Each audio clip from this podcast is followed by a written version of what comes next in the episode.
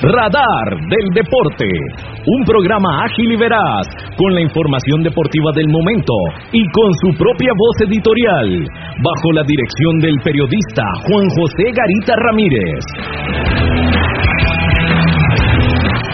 Radar del Deporte, desde 1983, por excelencia y calidad, el programa de los heredianos.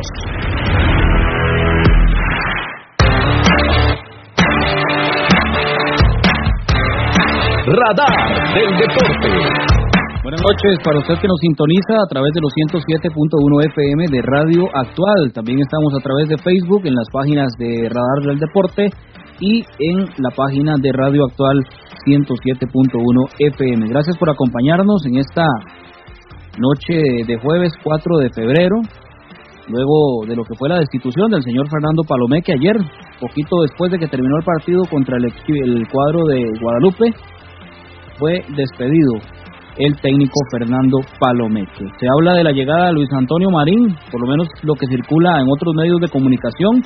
Ya dentro de algunos minutos va a estar don Juan Carlos Retana, presidente de Fuerza Herediana, para que nos hable sobre esto, si está, cómo está esta situación, si ya efectivamente ya fue nombrado, cómo está lo relacionado con Luis Antonio Marín y su llegada al equipo rojo y amarillo. También vamos a comentar con él sobre los temas relacionados con los trabajos en el estadio Eladio Rosabal Cordero. Recordemos que ayer tenían una reunión en horas de la mañana donde se iban a, comentar diversos aspectos sobre las modificaciones solicitadas por el benemérito Cuerpo de Bomberos para lo que es el nuevo estadio Eladio Rosabal Cordero. Así es que ya ahorita eh, se va a conectar con nosotros don Juan Carlos conocer de primera mano lo que pasa con estas eh, situaciones en el equipo roji amarillo. Hoy también con la presencia de una invitada especial, Stephanie Álvarez, periodista, que nos va a acompañar acá en Radar del Deporte. De una vez la saludamos, es un placer que esté con nosotros acá para que nos comente un poco sobre su trabajo y por supuesto sobre lo que es el fútbol suramericano, muy importante, ¿verdad? Y que todos los días da muchísimo de qué hablar. Buenas noches, Stephanie, bienvenida. Hola chicos, ¿qué tal? bienvenidos, eh, bienvenidos no, bueno, una bienvenida a quienes ven el programa y realmente estoy muy agradecida con todos ustedes con eh, la bienvenida que me han dado acá en Radar del Deporte, así que un saludo muy especial para todos quienes sintonizan en Costa Rica eh, a través de Radio FM y también quienes sintonizan en todo el mundo por acá a través de las diversas redes sociales, como tú bien decías. claro, y hablar bastante sobre el fútbol sudamericano, que da siempre mucho de qué hablar, pero también el tema que, de lo que está sucediendo con el club herediano, con lo cual me he mantenido un poco al tanto, también es bastante eh, delicado y creo que será un programa cargado de muchísima, muchísima información interesante esta noche. Correcto. Saludos cordiales también para el periodista Marco Chávez, que está con nosotros acá nuevamente, en Radar del Deporte. Saludos, Juan José, buenas noches, buenas noches a la invitada Stephanie, buenas noches a Cabo, allá en los controles. Este sí, bueno, hoy Hoy tenemos una invitada a lujo, ¿verdad? Allá desde Perú.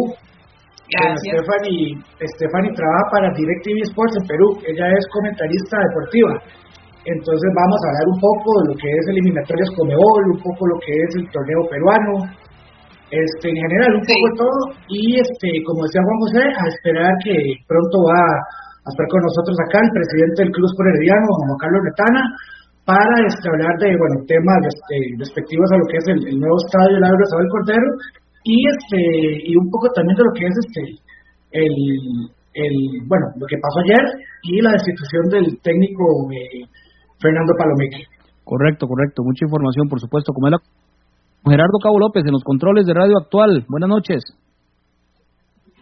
Buenas noches, Juan José. Buenas noches a Marco y buenas noches a Stephanie, allá hasta Perú.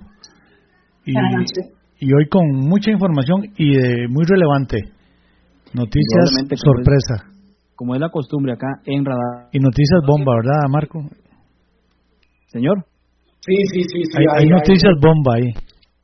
Sí, sí, hay, hay un poco de todo, cabo. Ahí de esta situación de ayer, este, como yo decía, como yo decía en el programa ayer, este, mañana, mañana pasa algo, mañana alguien se va Sí, sí, algún jugador o un entrenador, bueno, ya, está, este, me parece que no, no era la forma de hacer las cosas, pero bueno, ya, ya se confirmó. Ya se confirmó, sí, correcto, y ya pronto vamos a tener a don Juan Carlos Retana por acá.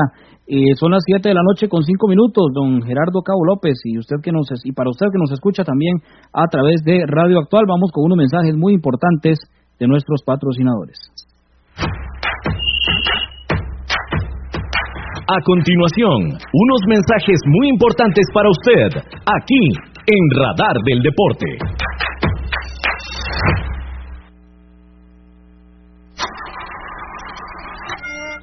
Si tiene problemas con la batería de su vehículo, no dude en llamarnos. Somos Baterías El Carmen y le damos servicio de asistencia e instalación de baterías en cualquier parte. Visítenos detrás de la Iglesia del Carmen en Heredia o en Santa Bárbara, 200 metros sur y 150 este del estadio. 2261-7811, 2269-3038. Distribuidora de baterías El Carmen. Más de 25 años de ser la energía que le da vida a su vehículo. El mejor calzado con garantía para damas, caballeros y niños usted lo encuentra en Zapatería Carlos Soto, frente a Tienda Rosabal. Visite Zapatería Carlos Soto. Sus pies se lo agradecerán.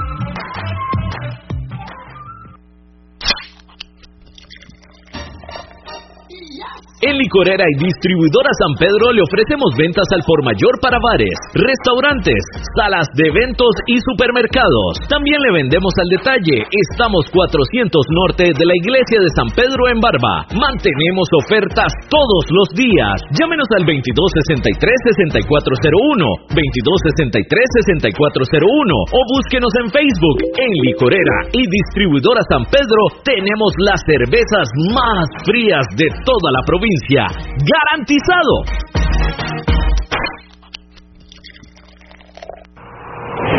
Multiservicios San Isidro, todo para su vehículo, lubricentro, autolavado, tramado, llantas, balanceo, baterías, diagnósticos, mecánica rápida. Reparamos todas las marcas, europeas, japonesas y americanas, para vehículos eléctricos y de combustible.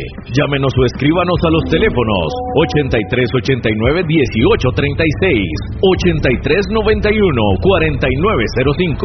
Multiservicios San Isidro servicio de mecánica en general, 200 al este de la Casa Cural en San Isidro de Heredia. Búsquenos en Facebook o en Waze. Multiservicios San Isidro. Todo para su vehículo. Maca Calibá, todo en pisos artesanales para interiores y exteriores, mosaico guía y prevención, mosaico pietrine, mosaico arabesco y terrazo, todos fabricados a su gusto personal. Estamos ubicados 600 sur de los semáforos del Paseo de las Flores. Maca Calibá, teléfonos 2237-2882, 2237-1720, WhatsApp 8397-7840, Facebook Maca Calibá. Contamos con 78 años de experiencia. Participe con nosotros mediante el WhatsApp al número 8623-7223. 8623-7223. Esto es Radar del Deporte.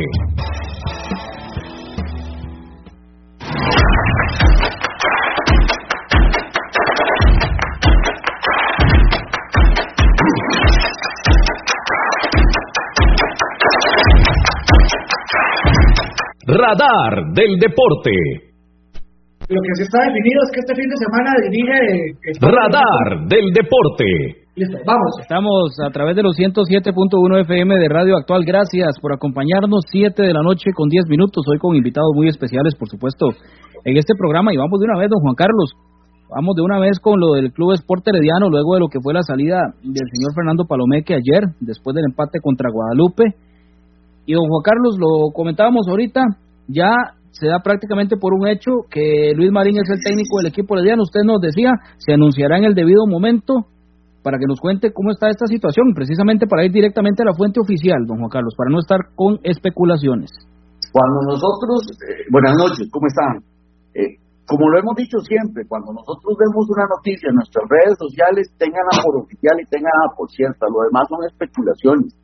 Así que lo que estén diciendo otros medios, eh, mientras no sea confirmado por nosotros es eso, es una especulación o es un rumor.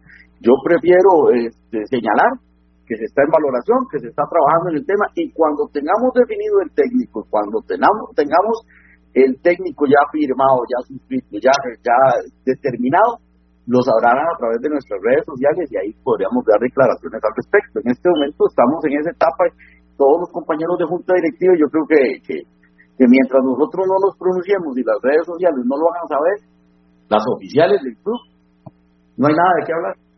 Precisamente. entonces, este, perdón, Juan José, eh, o sea, este, hasta que no el club no gire un comunicado prensa oficial, este, todo es este rumor. Para que quede claro, para que quede claro, sí, porque ya los heredianos andan, andan hasta diciendo que por qué Luis Marín y el club no lo ha confirmado. Es que ahora con, todo, con todo esto de las plataformas vuela la información. En la última semana hablaron de la golpe también. Sí. Entonces, díganme a cuál le creo. ¿A, a quién nombré? ¿A la golpe?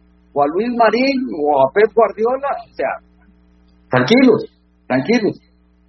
Lo que sí es cierto y está definido es que este fin de semana Pablo Salazar es el director técnico a cargo del equipo. Tenemos una semana larga, lo cual nos da la posibilidad de escoger un entrenador acorde a nuestras necesidades en el tiempo que sea. Puede ser que mañana lo escojamos, puede ser que hoy a las 12 de la noche o puede ser que el lunes. Todo va a depender, pero lo vamos a hacer, vamos a hacer las cosas como creemos que se deben hacer en su tiempo y en su forma, sin premuras ni presiones de nadie. Correcto, sí, siempre buscando lo que más le convenga al club. Y precisamente con esto de Luis Marín y hablando del tema del contrato que tiene con el Santos de Guapiles, que habría que eventualmente hacer el pago y todo para, para hacer el fin. Eh, yo veo muy difícil que llegue entonces al Club Sport Herediano. es que, pensando en la inversión del estadio y todos los gastos con el dinero de Juan Carlos, pensaría uno entonces que es difícil la llegada de, de este técnico al equipo herediano es que volvemos a, enfocar el tema alrededor de Luis Marín. Es que eh, primero habría que ver cuál es su cláusula de rescisión de él o de cualquiera, si es que escogemos un entrenador que ya esté entrenando otro equipo. Yo creo que, insisto, hablar de esto es sumamente prematuro en este momento.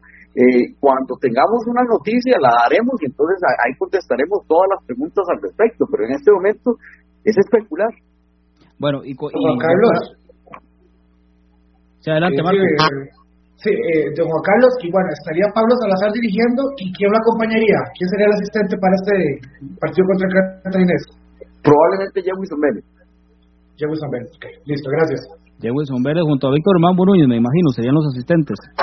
Vamos a ver, en este momento estamos en esto, todavía esa parte la está manejando la gerencia deportiva, eh, eh todavía tenemos al otro asistente, a a Manfred, así que entonces este, yo creo que estaría más bien por el lado de Diego y Manfred, pero habría que habría que determinarlo y eso está en manos de gerencia deportiva en este momento. Muy bien, entonces, y ya para cerrar esto, Juan Carlos, ¿está contemplado o no está contemplado Luis Marín? ¿Está dentro de esa valoración? Es que, insisto, nosotros tenemos unos nombres, estamos haciendo nuestra valoración y, no vamos a entrar en ese juego de especulaciones de si está o no está, quiénes están, y si fulano, y si que es, no, cuando tengamos definido a quién es, lo haremos saber. Sí, es que entonces a esperar comunicado, a esperar un, perdón Juan, a esperar un comunicado oficial, este, entonces para toda la gente que pregunta, que creen los rumores, que ve publicaciones de medios que probablemente alguien saca la nota y todo el mundo la copia, este, lo dice el presidente del club, así de fácil, eh, a esperar comunicado prensa oficial y este, no andar con especulaciones. Bueno, está bien, uno con esto lo que busca precisamente, si, si es una especulación o que se desmienta, ¿verdad? Es que esa, esa, es la otra parte, o sea, también se lo digo a don Juan Carlos para que entienda el punto de vista de, nosotros eh, con respecto a, la, información, de ir precisamente a la fuente oficial y, y, de ir con las cosas como son, ¿verdad? Nosotros no nos vamos a poner a decir que llegó esto, que llegó el otro, por eso le digo, por lo, y si es el caso que es un rumor para que se, se desmienta, y se diga, no, este señor ni siquiera está contemplado, o por lo que me decía usted dentro de las, de las cláusulas que tiene o el contrato, es lo que uno interpreta, ¿verdad? No, yo respeto mucho la labor, lo que pasa es que también quisiera que lo hicieran con la nuestra, porque imagínense que, que estuviese o no estuviese contemplado, y no hemos cerrado con él y ya está el rumor ahí, se va la oportunidad, este, o tenemos que desechar el análisis porque ya entonces eh, no se puede. Yo, prefiero que, como les digo, si está o no está contemplado, si es, si no es, en el momento en que tengamos una noticia oficial la daremos. Lo demás este, ya, ya se verá y en ese momento contestaremos todas las preguntas que, correspondan al respecto. En este momento estamos en periodo de análisis, de acercamientos, eh, de, de investigación, ¿verdad?, en el mercado y con base a lo que tenemos, a presupuesto, a lo que se quiere y demás, y en su momento, pues cuando ya tengamos algo definido, con mucho gusto lo haremos público para todos y contestaremos las preguntas que se necesiten. Y lo de Pablo Salazar, entonces también me imagino que existe la posibilidad que se te, que se quede todo el campeonato o no, o solamente para este partido. Eh, eh, es, es, un elemento que también puede considerarse, también tendría que entrar dentro de eso, pero igual sería especular ahora hasta que no tengamos todos los elementos primero los pongamos sobre la mesa y empecemos a discutir sobre el tema. Bueno, y por último, nombramiento que se puede dar a conocer mañana, la próxima semana, puede ser que, en cualquier momento se a conocer esto, don Juan Carlos. Sí, una vez que definamos, que tengamos todo, que, definamos, eh, veremos. Eso va a depender de las condiciones, de la necesidad, de la celeridad que se requiera. Eh, tenemos una ventaja. Jugaríamos el sábado contra Cartago que ya sabemos que va a dirigir Pablo y, el equipo, eh, el equipo técnico ya referido, pero tenemos una semana larga hasta el otro sábado, sería así que sí nos gustaría pues en el corto plazo nombrarlo para que tenga toda esa semana de trabajo para preparar el partido que sigue que es contra Santos. Muy bien. Ahora sí, don Juan Carlos, me comentaba usted antier sobre la reunión que iban a tener con respecto a los, al tema de los trabajos en el estadio Eladio Rosabal Cordero. ¿Qué nos puede contar sobre eso, sobre las modificaciones que había solicitado el Benemérito Cuerpo de Bomberos? Para que nos informe sobre esa parte tan importante. Es muy importante, sí, efectivamente ya hay muy, un gran avance con los planos, no sé si ya se presentaron o se presentan mañana, con base a las recomendaciones y observaciones que nos dio no solo Bomberos, sino la municipalidad y otros ingenieros que trajimos al tema para mejorarlo y nos gustaron las observaciones que hicieron respecto de detalles pequeños, pero que son, al final de cuentas, van a, van a rendir mucho, mucho eh, mérito en el proyecto que se está realizando. Así que estamos en eso y esperamos presentarlos pronto para ya dejar ese tema. Mientras tanto, el avance sigue con, con como les digo, tres pisos casi de, de profundidad en el lado norte y oeste para los cimientos y funciones, ya eso está casi que terminado, ahora vienen los, los muros de contención que correspondan para ya poder rellenar condiciones y, y poder traer las estructuras, que es lo que todos estamos esperando. Trabajos que avanzan a un aproximado un 20%, me decía usted días atrás, ¿verdad? Sí, más o menos un 20, entre el 20 y el 30% por ahí andaría. Yo diría que, a mí es que ustedes me conocen ya, yo soy un poco conservador en eso. Entonces prefiero decir que un 20 y si es un 35, un 40, pues hay que dicha, pero si no, prefiero pecar de, de, conservador que de liberal. Muy bien, perfecto. Está bien, Juan Carlos. Básicamente eran estos dos temitas los que queríamos conversar con su persona. No sé si nos quiere eh, decir alguna otra cosa, algún otro tema relacionado con, con el equipo. Yo sí quisiera aprovechar la oportunidad con ustedes, porque vi comentarios que me, me incomodaron un poco, para ser honesto, de ciertos aficionados molestos por la forma presunta en la que en la que fue cesado el profesor Palomeque ayer. Primero que nada, comunicarles a toda la afición que la relación con el, profesor Fernando Palomeque es excelente, que tiene el respeto y el cariño de toda la junta directiva de Fuerza Herediana, simplemente los resultados no se dieron. Estamos agradecidísimos con el trabajo que realizó de más eh, de previo que Jafet Soto saliera a la conferencia de prensa a anunciar que el profesor Palomé, que ya no era el entrenador, ya se había comenzado con el profesor, en forma directa, cara a cara. Se le, se le determinó y el profesor entendió realmente una situación. Hay que decirlo, los entrenadores viven precisamente, precisamente de los resultados y no se estaba dando. Él entendió la situación como el caballero que es, como la persona que es, y no se dio un despido en, en, en la prensa primero, como, como alguna gente ha especulado. Y, y, saben por qué quiero aclarar el tema, porque nos estamos dando mucho la tarea de despellejar a la gente y de mancillar nombres, y en este caso eres de Jafet Soto porque la forma en que lo hizo, cuando más bien cumplió con todas las formas, fue la persona que habló con Fernando directamente y Luis hizo las cosas correctamente. Y como la nobleza obliga, yo creo que es necesario aclararlo, porque es muy fácil, como estamos hablando ahora, llegar y poner algo en redes sociales y que todo el mundo despotrique, critique, a una persona cuando no se conocen ni siquiera los hechos y fundamentos. Sí, es que, con esto lo que llamó mucho la atención, don Juan Carlos, fue la rapidez con que se dio una cosa y la otra, porque Fernando Palome, que terminando la conferencia de prensa, dice, pues bueno, pues pone su, su puesto a disposición, que él se siente tranquilo y todo esto, ¿verdad? Que ya lo, todos lo que lo escuchamos, eh, y casi que inmediatamente es que aparece Jafet Soto diciendo que él ya no es técnico del equipo herediano. Entonces, eso fue la rapidez con que se dieron las cosas y entonces, ¿por qué el señor Palomé que no dijo? Eh, ya habían conversado conmigo, yo, yo me voy. O sea, es que ahí, es donde yo creo que, don Juan Carlos, ese fue el asunto, ¿verdad? La rapidez con que esto se dio. Te comento, efectivamente, porque fue en ese interim. Fue en ese interim. De hecho, de hecho, como ustedes saben en las conferencias de prensa, primero habla el director técnico, después se trae un jugador el jugador designado era Gentry Chris.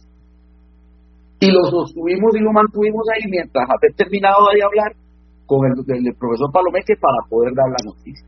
¿Por qué? Porque los ánimos estaban muy caldeados, la situación exigía ya que se tomaran medidas inmediatas. De todas maneras, toda esa misma afición que despotricó después era la misma que estaba reclamando para que se tomaran las medidas.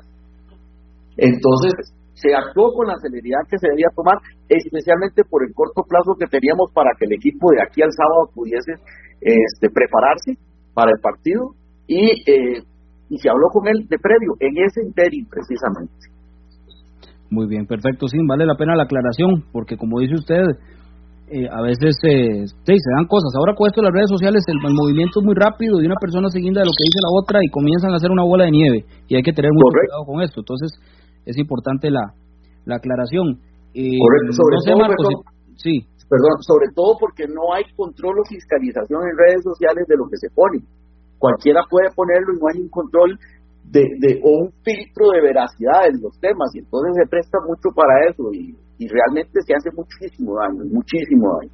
Sí, entonces básicamente mientras estaba el jugador Ruiz se sostuvo, se habló con el técnico Palobeque y ya después fue que Jafet llegó a salida del equipo herediano ya se le había comunicado, pero fue una vez que finalizó el señor Palomeque la, su parte dentro de la conferencia de prensa. entonces básicamente fue lo que pasó. Marco, no sé si tiene alguna otra consulta para don Juan Carlos, ya para ir cerrando por acá. Todas las preguntas que yo iba a hacer ya usted las hizo. Eh, sí, era respecto a ese, a ese tema de ayer, de la destitución del técnico. Este, muy bien lo de la aclaración de Juan Carlos, sí, porque en realidad, digamos, eh, al menos en televisión sí se vio como extraño, se vio como mal, como, no sé, eh, no era la forma de hacerlo, pero ya, ya que usted explica, ya, ya se entienden mejor las cosas, pero digamos, este, así, cualquier aficionado, bueno, puede pensar que sí, sí no era la mejor forma, pero ya que se lo aclara, este, todo claro, ahora era nada más a esperar este, el comunicado oficial del club para ver quién será el, el nuevo encargado de, de sacar al equipo adelante. Sí, y a mí, sí, a mí me gustaría nada más, don Juan Carlos, para terminar con este tema de lo del, de lo del técnico, mandarle mensaje a la afición, a los amigos radioescuchas, de que estos medios, o sea, son rumores simple y sencillamente, por más grande que sea el medio que esté ubicado en X o Y parte del país, simple y sencillamente son rumores porque todavía no se ha nombrado un director técnico en el equipo herediano, ni es tampoco segura la llegada de Luis Antonio Marín al Team Florense. y, y, el daño que se causa, porque eso es muy importante. Imagínese que estuviésemos, no hablemos de Luis Marín, hablemos de que estuviésemos negociando, no sé, eh, con Justin Campos, voy a poner un ejemplo, con Justin Campos en San Carlos. Y estamos en negociaciones y un medio de estos hace una mención de estas, eh, se replica así, la directiva de San Carlos se para de manos y dice ya no, hay, no, no, yo no lo permito y se cayó atrás de la negociación. Entonces, por eso es que nosotros preferimos dar las noticias una vez que las cosas estén concretas y terminadas. Adelante, Marco.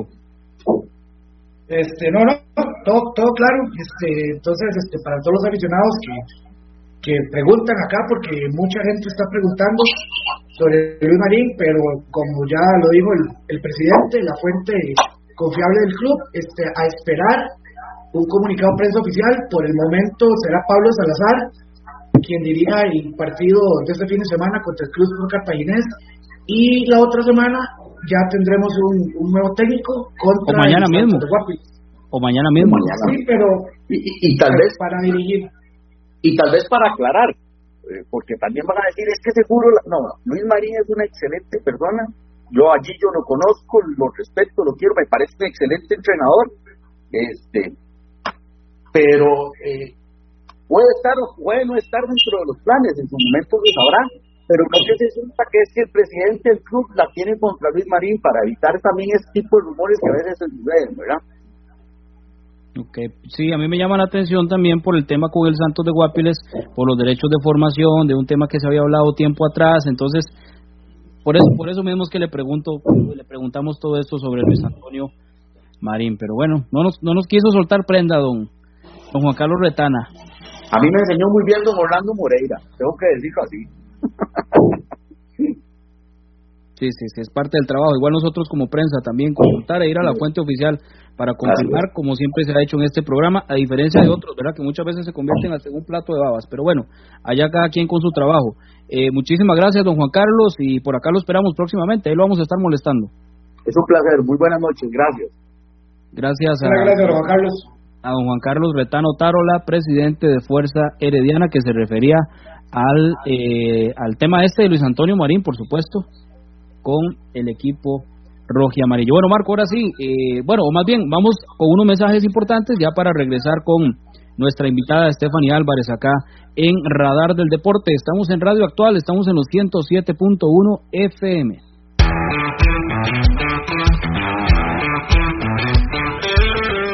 Síganos por redes sociales, Facebook, Radar del Deporte, Twitter, arroba Deporte Radar. Usted escucha Radar del Deporte a través de Radio Actual 107.1 FM.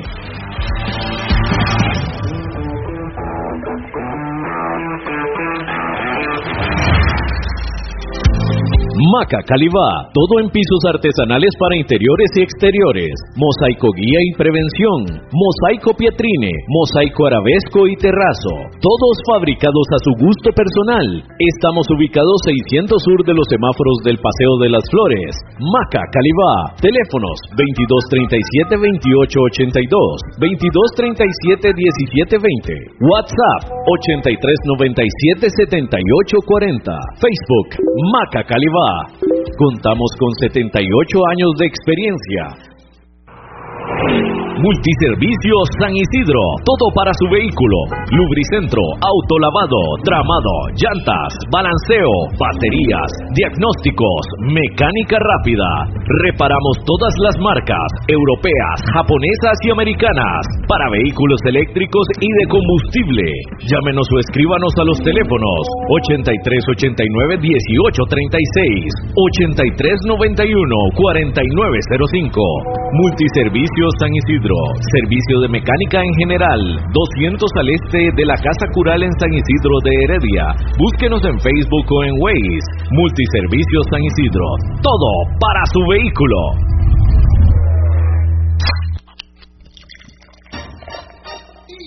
En Licorera y Distribuidora San Pedro le ofrecemos ventas al por mayor para bares, restaurantes, salas de eventos y supermercados. También le vendemos al detalle. Estamos 400 norte de la iglesia de San Pedro en Barba. Mantenemos ofertas todos los días. Llámenos al 2263-6401, 2263-6401 o búsquenos en Facebook. En Licorera y Distribuidora San Pedro tenemos las cervezas más frías de toda la provincia garantizado.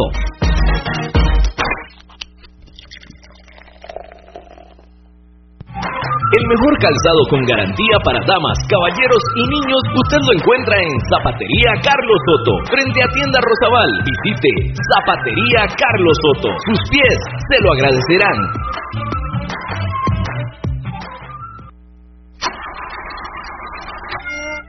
Si tiene problemas con la batería de su vehículo, no duden en llamarnos. Somos Baterías El Carmen y le damos servicio de asistencia e instalación de baterías en cualquier parte. Visítenos detrás de la Iglesia del Carmen en Heredia o en Santa Bárbara, 200 metros sur y 150 este del estadio. 2261-7811, 2269-3038. Distribuidora de baterías El Carmen. Más de 25 años de ser la energía que le da vida a su vehículo. Usted escucha Radar del Deporte a través de Radio Actual 107.1 FM. Radar del Deporte. A través de Radio Actual en los 107.1 FM, 7 de la noche con 31 minutos. Estamos en esta noche de jueves. Saludos cordiales para don Oscar Macís que nos escribe por acá a través del 8, en el 8623-7223. Sí, lo de la intervención de Juan Carlos Retana, bueno, importante, ir a la primera, de primera mano.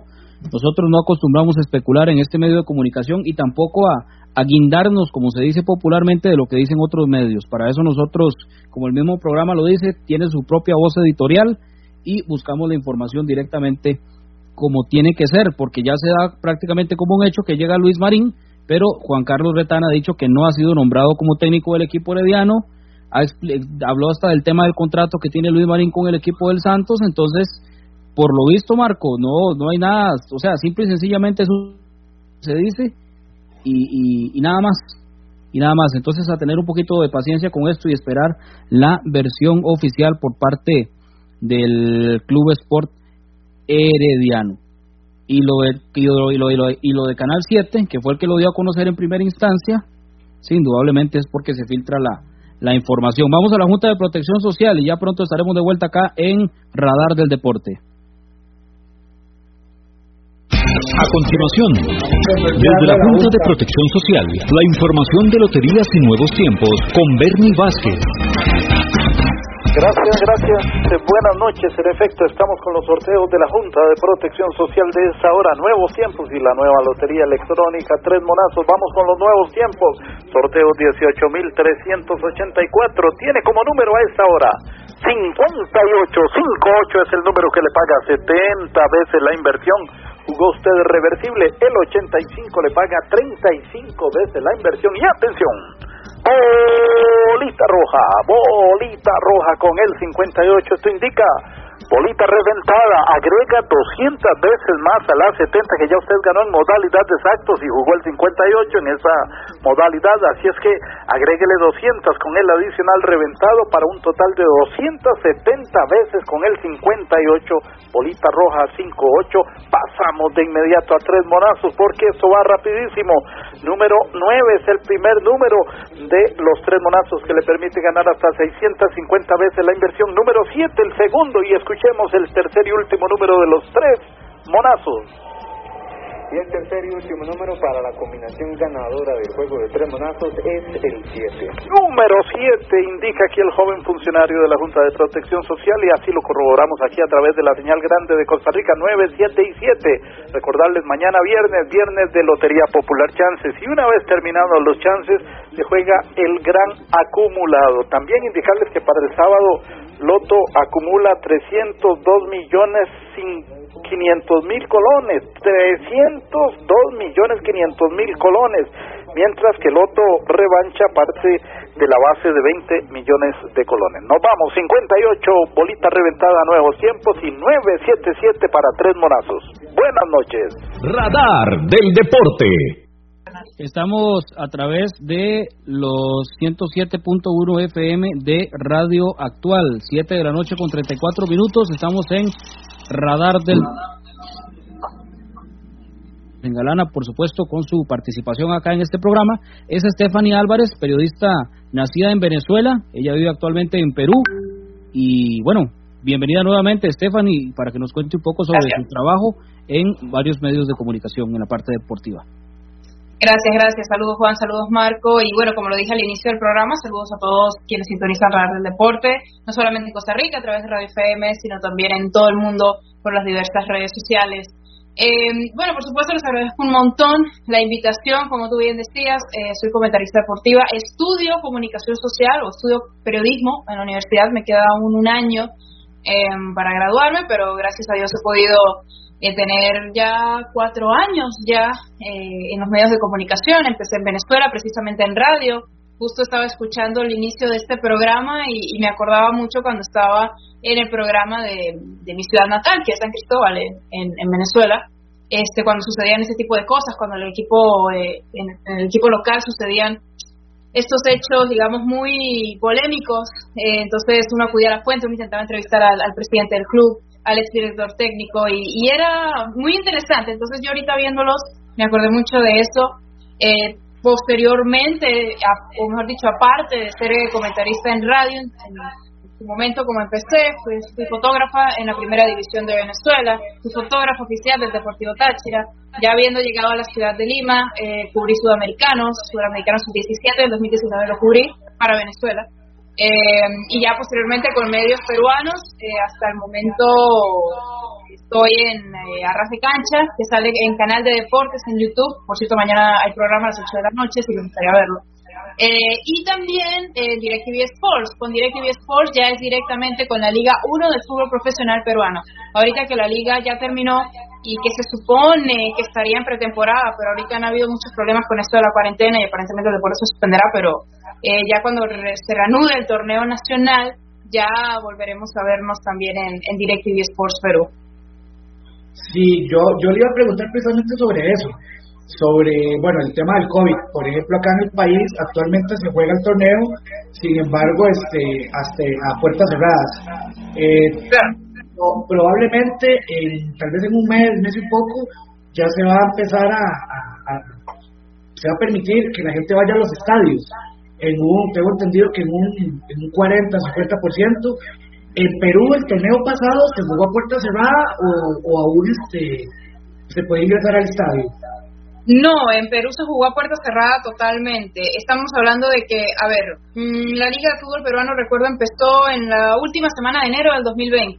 El 7 de marzo se jugó la jornada 6, pre-pandemia o pre-cuarentena, y desde ese 6 de marzo hasta el 15 de agosto no hubo fútbol en Perú, prácticamente no hubo ninguna competencia deportiva en el Perú porque Perú se convirtió lamentablemente en el segundo país de Sudamérica con mayor índice de contagios de COVID después de Brasil. Entonces era muy, muy complicado, la cuarentena fue, a pesar de que fue muy radical, no, no detuvo eh, el índice de contagio. Fue un momento muy crítico para el país, económicamente hablando sobre todo, y por supuesto los deportes también se vieron afectados. Cuando se reanuda la Liga 1, se cambia el formato, el, el, torneo se jugó únicamente en la capital, acá en la ciudad de Lima, obvio todo a puerta cerrada, todos los clubes estuvieron eh, concentrados en la ciudad de Lima por cuatro meses hasta que terminó el torneo en diciembre. Eh, y así se disputó, se pudo disputar con normalidad, digámoslo así, no hubo otros inconvenientes. El mayor inconveniente sí fue que medios de comunicación digitales, como en el caso de, del medio en el cual yo estaba, que fue Tribuna Picante en aquel momento, no pudimos volver al estadio a cubrir, lo cual fue muy complicado para nosotros. Solamente los medios televisivos y los radiales, pero los radiales oficiales, como las cadenas más grandes del país, por así decirlo, podían cubrir la liga. El resto de los de la prensa no la podíamos cubrir en persona. Eh, y ahorita se estaba planeando, lo que tú estás diciendo ahorita, por ejemplo, un aforo en un 30%, 40% es lo que se está planeando ahorita para el 2021 pero el gobierno decretó una nueva cuarentena radical desde ahorita, el primero de febrero hasta el 14 de febrero. No sabemos si se va a extender, pero te estoy hablando de que la Liga 1, que así se llama eh, el torneo de fútbol peruano, iba a arrancar el 26 de febrero y el sorteo del fixture iba a ser mañana 5 de febrero. Y ahora con todo esto la cuarentena no va a ser así e incluso se, eh, se dice, o, o los medios de comunicación importantes han dicho, y el 12 de marzo arrancaría la Liga 1 de Fútbol Peruano. Y si arranca en esa fecha, volvería a ser en Lima y sería nuevamente en su totalidad a puerta cerrada. Ah, ok, ok, sí, están como, como metiendo a todos los equipos en la misma burbuja, por decir así como se jugó la NBA sí. también. Sí. Y, y, y cómo es el tema, por ejemplo, ahora que se están jugando las eliminatorias de Comebol, que ya se jugaron cuatro fechas, Sí, esto, esto lo complica muchísimo más el tema de las eliminatorias, porque a diferencia del año pasado, incluso ayer en Arras de Cancha lo, lo mencioné, A diferencia del año pasado, todas las competencias deportivas pues estaban suspendidas. Digamos que no afectaba mucho el hecho de que eh, los clubes no estaban jugando por los seis meses de cuarentena. Pero ahorita estamos hablando de que, por ejemplo, Perú, bueno, Perú no, todas las selecciones de Sudamérica volverán a disputar las eliminatorias en marzo, en la fecha FIFA. Eh, mes y medio estaría faltando para la fecha FIFA es el 25 de marzo, cuando se este, jugarán los próximos partidos. Y la selección peruana eh, tenía algunos jugadores concentrados en Lima para entrenar, porque estos jugadores eran de la Major League Soccer de Estados Unidos y la MLS no va a arrancar sino hasta abril. Entonces, para poder ellos tener continuidad, eh, han estado en la Villa Deportiva Nacional de Lima eh, entrenando. Estamos hablando de más de la mitad de, del plantel, eh, el jugador es muy importante, hasta el mismo Jefferson Farfán estuvo ahí entrenando, Farfán que aún no tiene equipo incluso, y ahora todo este tema de cuarentena ha hecho que ya la selección peruana, o estos algunos miembros de la selección peruana, que en total son 10, que han estado entrenando en la Villa Deportiva Nacional, no estén trabajando ahora. Ricardo Gareca, que es el técnico de Perú, había llegado a Lima porque estaba en Argentina por, por fiestas navideñas, estuvo en Argentina, llegó a Perú a fines de enero, estuvo una semana y no pudo trabajar más por todo este tema de la cuarentena. Eh, regresó a Argentina, pero ahora Gareca tiene más de la mitad del equipo sin continuidad porque sus clubes no están jugando. Aparte, no va a poder trabajar porque en el Perú está prácticamente erradicado el deporte, que es algo que se ha protestado mucho en los últimos días. Eh, y que las demás elecciones no van a parar, a diferencia del año pasado. Las eliminatorias sí o sí van a ir en marzo, los Juegos Olímpicos sí o sí van a ir eh, a mediados de este año, y las diferentes disciplinas peruanas no están trabajando en este momento. Entonces, es algo que se ha protestado mucho, hasta yo misma, en, las redes sociales, porque es bastante fuerte para, no solo para el fútbol peruano, sino también para las diversas disciplinas deportivas. Sí, aquí también, aquí también estuvimos hace un tiempo. En realidad, viéndolo con los otros países, a nosotros nos ha ido muy bien con el COVID, por dicha. Entonces, hasta hace poco sí, eh, se han empezado a abrir más este, todas las actividades deportivas, eh, culturales. Eh, bueno, conciertos aún no, los estadios ya van a empezar a, recibir gente, si todo sale bien, pero pero sí, sí es un tema, es un tema bastante complicado. Ahora que mencionaba usted a Ricardo Gareca, bueno. Perú en cuatro fechas tiene un punto. Dos de esos partidos han sido locales, contra Argentina y contra Brasil, que fue una goleada. Eh, por ahí estaba leyendo, estaba leyendo de varias notas de que de que se especuló en algún momento de que Ricardo Gareca iba a denunciar. ¿Qué pasó con ese tema? ¿Todavía está así como en veremos o ya o sea, se confirma la, la continuidad de él para todo el resto del eliminatorio? Yo creo que sí eh, continuaría yo, creo que sí por el resto de eliminatorias. Eh, yo creo, a ver, sí es cierto que después de, que terminaron las primeras fechas de eliminatorias, fue el peor arranque de Perú en la era Gareca en eliminatorias. Perú prácticamente se ve obligado a ganarle a Bolivia y a Venezuela, que son los dos partidos que tiene ahorita pendientes en marzo. Y sí se dijo mucho esto a fines del mes de noviembre, que fue después de, estas fechas eliminatorias, pero no, Gareca realmente no se mueve de la selección eh, peruana incluso yo analicé bastante al respecto. No se mueve Ricardo Gareca, para Ricardo Gareca es un gran compromiso y responsabilidad pelear por el pase a, al Mundial, vaya Perú o no vaya al Mundial, pero pelear ese pase, no de que Perú quede de último, no de que Perú quede ya eliminado en jornada, qué sé yo, eh, ocho, no, sino que realmente Perú pelee ese pase. ¿Por qué pelear ese pase? Porque las eh, selecciones sudamericanas han crecido mucho eh, Ecuador está dando una demostración de fútbol muy buena. Venezuela también, cosa que a mí me enorgullece, pero hacen las cosas más complicadas para la selección peruana. Gareca sí, tiene su mente en la selección de Perú, no, no renunciaría. Yo creo que, que aún no sumando de, de a seis ante Bolivia y Venezuela en la próxima fecha eliminatoria, yo creo que Gareca aún así no se iría, porque estamos hablando de un director técnico al cual siempre se le respetó su proceso con la selección y como resultado eso le trajo ir a un mundial y ser subcampeón de América, porque recordemos que Perú es el actual subcampeón de América en la Copa América 2019. Entonces, realmente la Federación Peruana de Fútbol respeta el proceso de Ricardo Gareca. Eh, lo complicado es el estatus actual de sus jugadores, que como te decía hace un rato, más de la mitad del plantel no está jugando. Y yo creo que allí Ricardo Gareca no puede hacer milagros, ¿no? Más bien, eh, lamento mucho que el profesor Gareca no tenga, digamos, todos los recursos que, que les serían más propicios para preparar mejor a la selección nacional. Pero por el momento Gareca continúa, Gareca continúa dirigiendo a Perú. Bueno, aquí Ricardo Gareca no, no es así como que muy bien visto.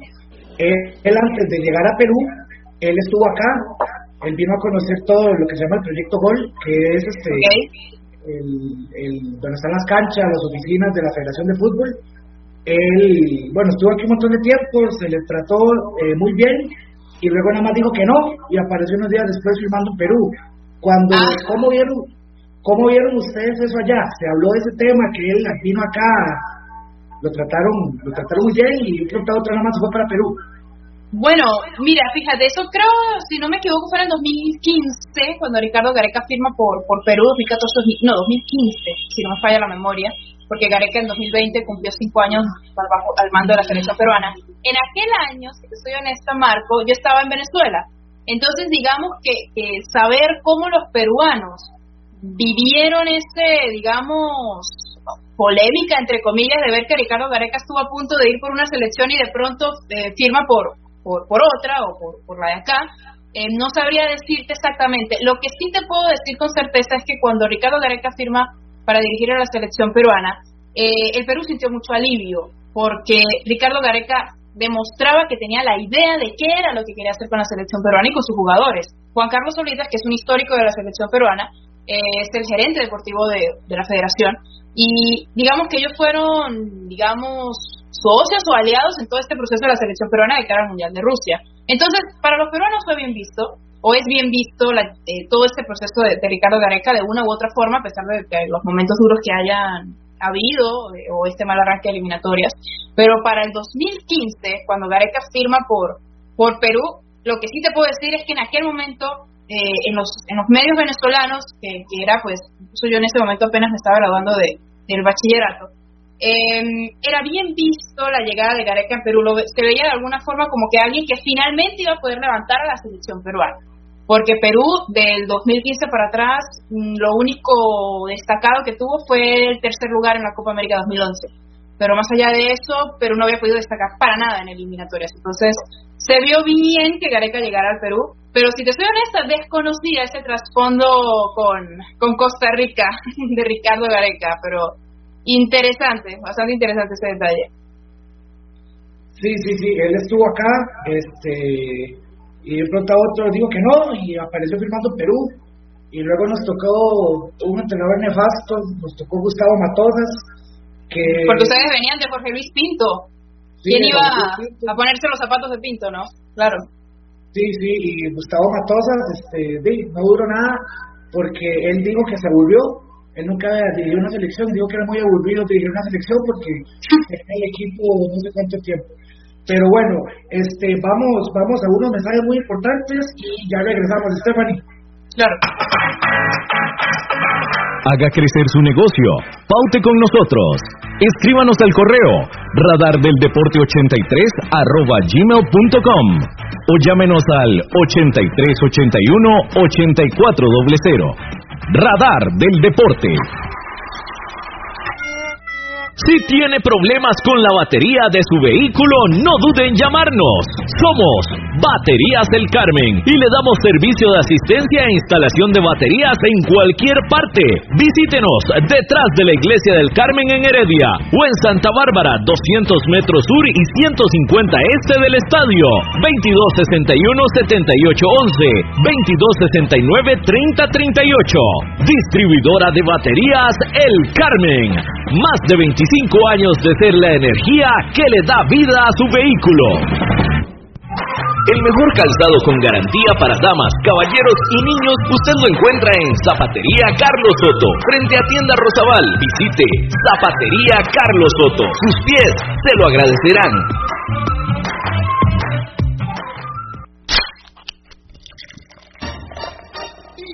En Licorera y Distribuidora San Pedro le ofrecemos ventas al por mayor para bares, restaurantes, salas de eventos y supermercados. También le vendemos al detalle. Estamos 400 norte de la iglesia de San Pedro en Barba. Mantenemos ofertas todos los días. Llámenos al 2263-6401, 2263-6401 o búsquenos en Facebook. En Licorera y Distribuidora San Pedro tenemos las cervezas más frías de toda la provincia.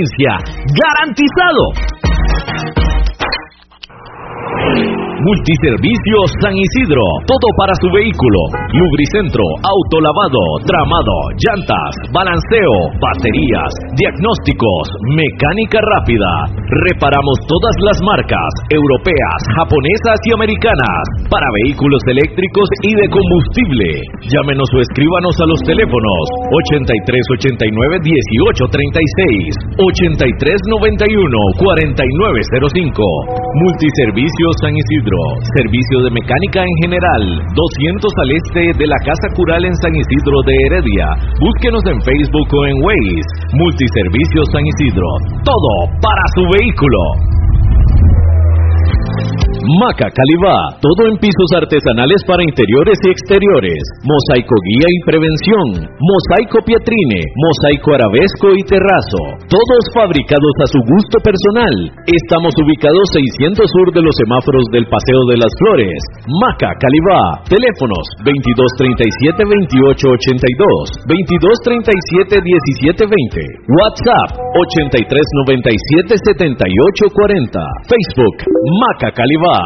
Contamos con 78 años de experiencia.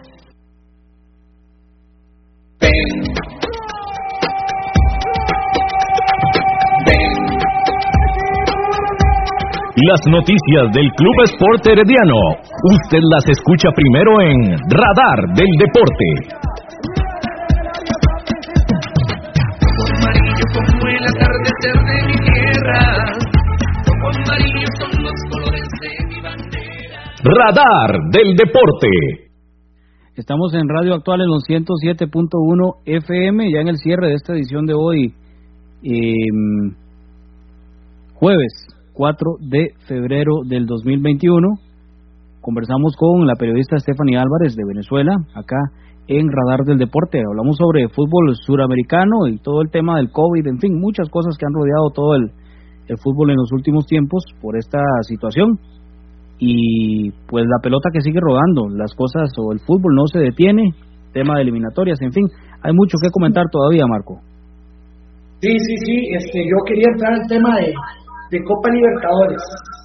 Eh, bueno, el, año pasado fue clásico argentino, esta vez este, dos equipos del mismo país, también rivales, de la misma ciudad, de hecho, este ¿Qué, qué, qué pasa? ¿Qué pasa con los otros países? Porque antes este, Paraguay, Paraguay competía, Uruguay competía, este, y básicamente ahora Argentina y Brasil también se demuestran en lo que es la, la Copa Sudamericana.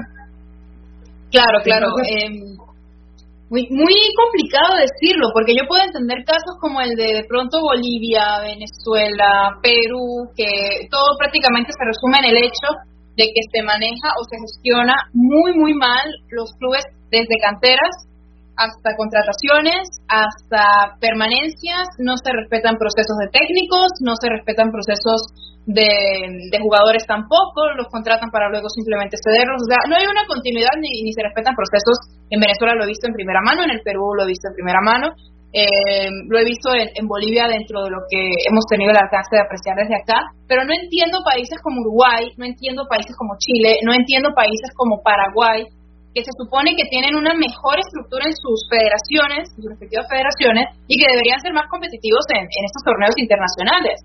Eh, creo que ahorita el último equipo que, fue más o menos competitivo a nivel eh, internacional fue Coquimbo en Sudamericana, pero Coquimbo prácticamente se destacó únicamente defendiéndose para luego ser eliminado por, por Defensa y Justicia, eh, que luego se coronó campeón de Copa Sudamericana.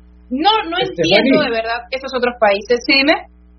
Este, con eso que usted dice Coquimbo, tengo entendido que con ellos algo pasó, con la localía, que tuvieron que ir a jugar afuera por decisión de, de Comebol. Sí, sí, eso realmente fue bastante complicado. Eh, por supuesto, en Chile también ha, afectado el tema de, de, la pandemia. Obviamente no, no jugó el fútbol chileno de primera mano, pero sí hubo complicaciones con el estadio de Coquimbo, con respecto a la sede, con respecto a la organización de la Federación Chilena de Fútbol eh, para realizar estos partidos allá y tuvieron que jugar finalmente en Paraguay, si no me falla la memoria, eh, Coquimbo. Entonces, o sea, esa, esa, digamos, eh, ese desorden organizacional que de, de cierta manera uno lo ve mínimo, eso al final se repliega en la gestión de todos los demás clubes, o al menos desde mi punto de vista y en el tiempo que tengo viendo y analizando fútbol, y más eh, habiendo yo partido en un país como Venezuela que casi nunca se destaca a nivel internacional, muy rara vez. Entonces, yo sé perfectamente el por qué eh, los clubes de tan de X países no trascienden, porque en Venezuela lo he visto y lo he visto un montón de veces. Entonces, lo he terminado de rectificar aquí en el Perú, luego lo he visto más o menos siguiendo fútbol boliviano, hasta con algunos clubes colombianos lo puedo entender, pero aún así para mí el fútbol colombiano ha crecido muchísimo, muchísimo, se ha vuelto más competitivo que antes, pero no entiendo Uruguay.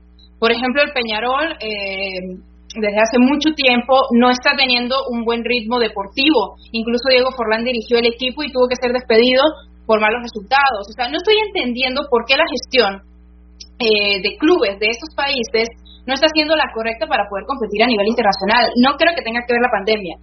Porque tal vez se pueda decir que en este 2020 en otros países afectó muchísimo el tema de, pandemia, tal vez en Brasil se trabajó más, tal vez en Argentina se trabajó más, pero aún así en años anteriores no se ve competitividad. No logro entender por qué. Tal vez sea porque las selecciones sudamericanas en los últimos años se han nutrido mucho de sus jugadores en Europa. Entonces, como ya no están en Sudamérica, la competitividad de, los clubes sudamericanos tal vez haya disminuido por ese factor. No lo sé, porque sus mejores jugadores ahora están en Europa. Pero yo resumo todo en la gestión institucional de cada club, de cada país y de cada federación. Porque lo vi en Perú y en Venezuela también. Sí, ahí, ahí sí me parece que Brasil es un caso aparte. Brasil se sigue manteniendo, para mí, la liga top. Hay mucho hay mucha plata, excelentes jugadores. Y Argentina igual Argentina sí me parece que es una liga que, que, ha venido ha venido decayendo mucho ya desde hace años, porque antes era muy competitivo, era Brasil-Argentina, ahora básicamente es Brasil, y han entrado equipos, por ejemplo, como el Delfín, de Ecuador, eh, eh, otros equipos más que han participado, tal vez este, tomando cupos que antes los, los utilizaban otros equipos, por ejemplo, un Colo-Colo. Colo-Colo que ahorita está en peligro de descenso en Chile, siendo el equipo más grande Imagínate que ahorita que tocas tema de Ecuador, ¿sabes por qué Ecuador ahorita también ha crecido muchísimo? Ecuador tuvo una muy mala época eh, en su selección nacional. ¿Por qué? Porque no hacían relevo generacional de sus jugadores y que además institucionalmente la Federación Ecuatoriana de Fútbol estuvo muy, muy inestable. Desde hace dos años o un año y medio para acá cambiaron hasta el escudo de la Federación Ecuatoriana de Fútbol, cambiaron técnico, cambiaron presidente, cambiaron todo y ahora vimos hace un año, año y medio, a un Independiente del Valle que hizo lo que quiso a nivel internacional, el Delfín de Ecuador, como tú ahorita bien lo decías, mm, peleando. Entonces, ¿qué, ¿qué hizo Ecuador? Fortalecer las canteras de cada club. Eso se llama gestión institucional, gestión de la federación. ¿Y cómo vimos ese resultado? Con la selección ecuatoriana sub-17, con la selección ecuatoriana sub-20 que estuvo en el Mundial, que lo hizo muy, muy bien, y con la selección ecuatoriana de mayores que ahorita ha estado hasta goleando en, las eliminatorias con Mebol. Es ahí donde yo te digo, de la gestión institucional eh, de las federaciones de cada país tiene mucho que ver. Entonces, ahí se ve el caso de Ecuador, caso muy opuesto al de Perú e incluso al del mismo Chile. Sí, pero, eh, Ecuador, perdón, es, es un caso de los que eh, otros equipos son los que los que figuran ahora, porque, por ejemplo, lo que es competencia internacional, básicamente el, el Barcelona Guayaquil desapareció y apareció el Delfín. Mm. la Liga de Quito, yo tengo años de no, no escuchar nada de ellos en competitividad a nivel internacional. Y así ha pasado por todos los países, pero como le digo, me parece que Brasil es el único que se mantiene, porque incluso Argentina, ya usted ve que un Racing Club ya no clasifica, un San Lorenzo tampoco, un Independiente tampoco, River y mm. Boca, y este, los que van a Sudamericana, que fue muy sorpresivo esta Copa Sudamericana en realidad, Defensa y Justicia, eso nadie me lo esperaba. Sí, sí, mentira, sí. mentira que uno iba a apostarle en, contra de la luz, pero ya vemos lo que pasó.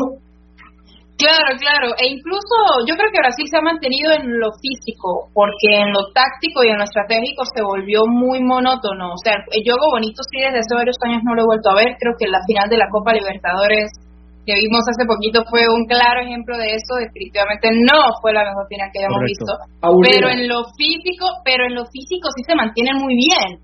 Por eso son capaces de pelear eh, un partido corriendo de allá para acá más de 90 minutos hasta hacer el gol prácticamente al final, pero pero en lo táctico para mí sí la liga brasileña ha bajado mucho. Mucho, mucho. Bueno, nos vamos, nos ha vencido el tiempo. Muchísimas gracias a, a Stephanie, ahí vamos a estar conversando más adelante y a, por supuesto a Marco y a don Gerardo Cabo López. Eh, los esperamos mañana con un nuevo programa de Radar del Deporte de 7 a 8 acá en Radio Actual. Muchas gracias nuevamente, Stephanie. Gracias a ustedes, chicos. Un gusto. Vamos a durar un poquito más de tiempo. Hoy se nos fue muy rápido. Hasta mañana, si Dios quiere, como siempre. Gracias.